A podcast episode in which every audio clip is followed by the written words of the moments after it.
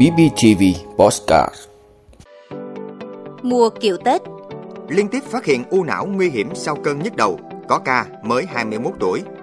Cảnh giác chiêu lừa đảo tuyển lao động thời vụ dịp Tết. Trung Quốc tiếp tục là đối tác thương mại lớn nhất của Việt Nam. Xuất khẩu khởi sắc ngay trong tháng đầu năm. Sạt lở ở miền Nam Philippines, nhiều người bị vùi lấp. Đó là những thông tin sẽ có trong năm phút tối nay ngày mười chín tháng một của podcast bê pê tê vê. Mời quý vị cùng theo dõi. Mùa kiệu Tết.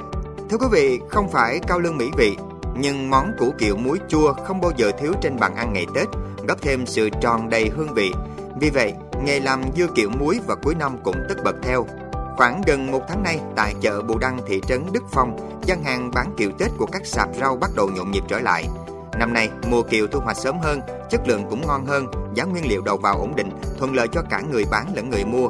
Giá kiệu tươi bán tại chợ khoảng năm mươi nghìn đồng một ki lô gam, còn kiệu đã muối sẵn giá dao động từ vài chục đến vài trăm ngàn đồng, tùy loại và tùy trọng lượng. Làm món dưa kiệu không khó, nhưng tùy vào sự khéo tay của mỗi người mà thành phẩm có hương vị khác nhau. Bữa cơm ngày Tết nhất định phải có món dưa kiệu muối. Tuy không phải món ăn chính, nhưng thiếu kiệu thì vị Tết cũng không trọn vẹn. Vì vậy, một hũ kiệu muối như một món quà thơm thảo bà con xa gần biếu nhau mỗi khi Tết đến xuân về. Liên tiếp phát hiện u não nguy hiểm sau cơn nhức đầu, có ca mới hai mươi mốt tuổi. Thưa quý vị, Bệnh viện Nhân dân Gia định thành phố Hồ Chí Minh cho biết, thời gian qua, bệnh viện liên tiếp phát hiện và phẫu thuật cho hai trường hợp bệnh nhân mang khối u não kích thước lớn, gây nguy hiểm đến tính mạng. Trường hợp thứ nhất là bệnh nhân năm mươi ba tuổi nhập viện giữa tháng mười hai năm hai không hai ba với tình trạng lừ đừ, nhức đầu, chóng mặt và nôn ói. Trường hợp thứ hai là bệnh nhân chỉ mới hai mươi mốt tuổi, nhập viện ngày ba tháng một do nhức đầu, lơ mơ, ngủ li bì và yếu chân tay tăng dần trong khoảng một tháng. Theo ghi nhận, u não có thể xuất hiện ở mọi lứa tuổi và người dân được khuyến cáo không nên chủ quan với những cơn đau đầu. Cảnh giác chiêu lừa đảo tuyển lao động thời vụ dịp Tết. Thưa quý vị, dịp cận Tết trên các trang mạng xã hội không khó để bắt gặp các bài đăng tuyển người lao động làm việc thời vụ với lời hứa hẹn, việc nhẹ lương cao, làm việc tại nhà, không phải cọc tiền.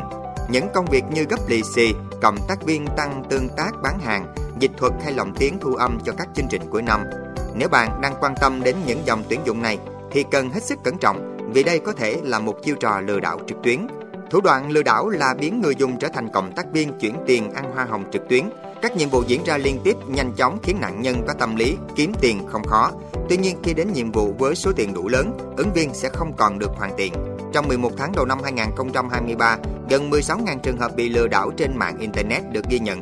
Thủ đoạn không mới, nhưng nội dung hình thức liên tục được các đối tượng thay đổi để hướng vào các nạn nhân mới.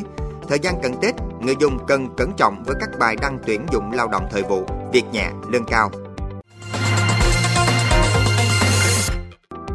Trung Quốc tiếp tục là đối tác thương mại lớn nhất của Việt Nam. Thưa quý vị, theo Tổng cục Hải quan, Trung Quốc tiếp tục là đối tác thương mại lớn nhất của Việt Nam với tổng kim ngạch xuất nhập khẩu trong năm hai không hai ba xấp xỉ một trăm bảy mươi mốt phẩy hai tỷ đô la Mỹ, chiếm hơn hai mươi lăm phần trăm tổng kim ngạch xuất nhập khẩu cả nước. Năm hai không hai ba ghi nhận mười hai nhóm hàng xuất khẩu của nước ta sang thị trường tỷ dân đạt kim ngạch từ một tỷ đô la Mỹ trở lên. Trong đó, hai nhóm hàng lớn nhất đạt kim ngạch từ mười tỷ đô la Mỹ trở lên gồm điện thoại và linh kiện đạt mười sáu phẩy tám mươi bảy tỷ đô la Mỹ, máy vi tính, sản phẩm điện tử và linh kiện đạt mười ba tỷ đô la Mỹ.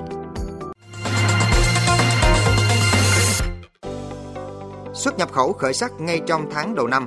Thưa quý vị, theo Tổng cục Hải quan, nửa đầu tháng một năm hai không hai tư, kim ngạch xuất nhập khẩu hàng hóa của Việt Nam ghi nhận tăng năm phẩy bốn phần trăm so với cùng kỳ năm hai không hai ba. Đáng chú ý, kết quả này còn cao hơn kỳ đầu của năm hai không hai hai với mức tăng trưởng là một phẩy không một phần trăm. Về xuất khẩu nửa đầu tháng một năm hai không hai mốt, tổng kim ngạch xuất khẩu hàng hóa đạt mười lăm phẩy không tám tỷ đô la Mỹ, tăng bốn phần trăm so với cùng kỳ năm trước. Trong kỳ đầu có bốn mặt hàng xuất khẩu đạt kim ngạch tỷ đô la Mỹ với tổng tám phẩy không hai tỷ đô la Mỹ, chiếm năm mươi ba phần trăm tổng trị giá xuất khẩu hàng hóa của Việt Nam. Về nhập khẩu, nửa đầu tháng một năm hai không hai tư, hàng hóa nhập khẩu của Việt Nam đạt mười bốn phẩy bảy tỷ đô la Mỹ, tăng sáu phẩy tám phần trăm so với cùng kỳ năm trước. Sạt lở ở miền Nam Philippines, nhiều người bị vùi lấp. Thưa quý vị, dữ liệu từ Cơ quan Thảm họa Quốc gia của Philippines cho biết, mưa lớn và lũ lụt đã ảnh hưởng đến hơn một trăm tám mươi bảy nghìn người ở vùng Davao. Ông Edna Dayan Dirang, giám đốc một cơ quan phòng vệ dân sự khu vực, cho biết bảy người, trong đó có năm trẻ em, đã thiệt mạng khi sạt lở đất, khiến một ngôi nhà bị chôn vùi sau nhiều ngày mưa lớn ở tỉnh Davao de Oro, miền Nam Philippines. Tuy nhiên, nhà chức trách đã tạm ngừng các hoạt động tìm kiếm và cứu hộ do mưa tiếp tục xảy ra tại một khu vực sinh sống của các thợ mỏ. Sạt lở đất và lũ lụt thường xuyên xảy ra ở Philippines, quốc gia có hơn bảy nghìn sáu trăm đảo và trải qua khoảng hai mươi cơn bão nhiệt đới mỗi năm. Cảm ơn quý vị đã luôn ủng hộ các chương trình của Đài Phát thanh Truyền hình và Báo Bình Phước. Nếu có nhu cầu đăng thông tin quảng cáo ra vặt, quý khách hàng vui lòng liên hệ phòng dịch vụ quảng cáo phát hành số điện thoại không hai bảy một ba tám tám bảy không sáu năm. bê pê tê vê, vì bạn mỗi ngày.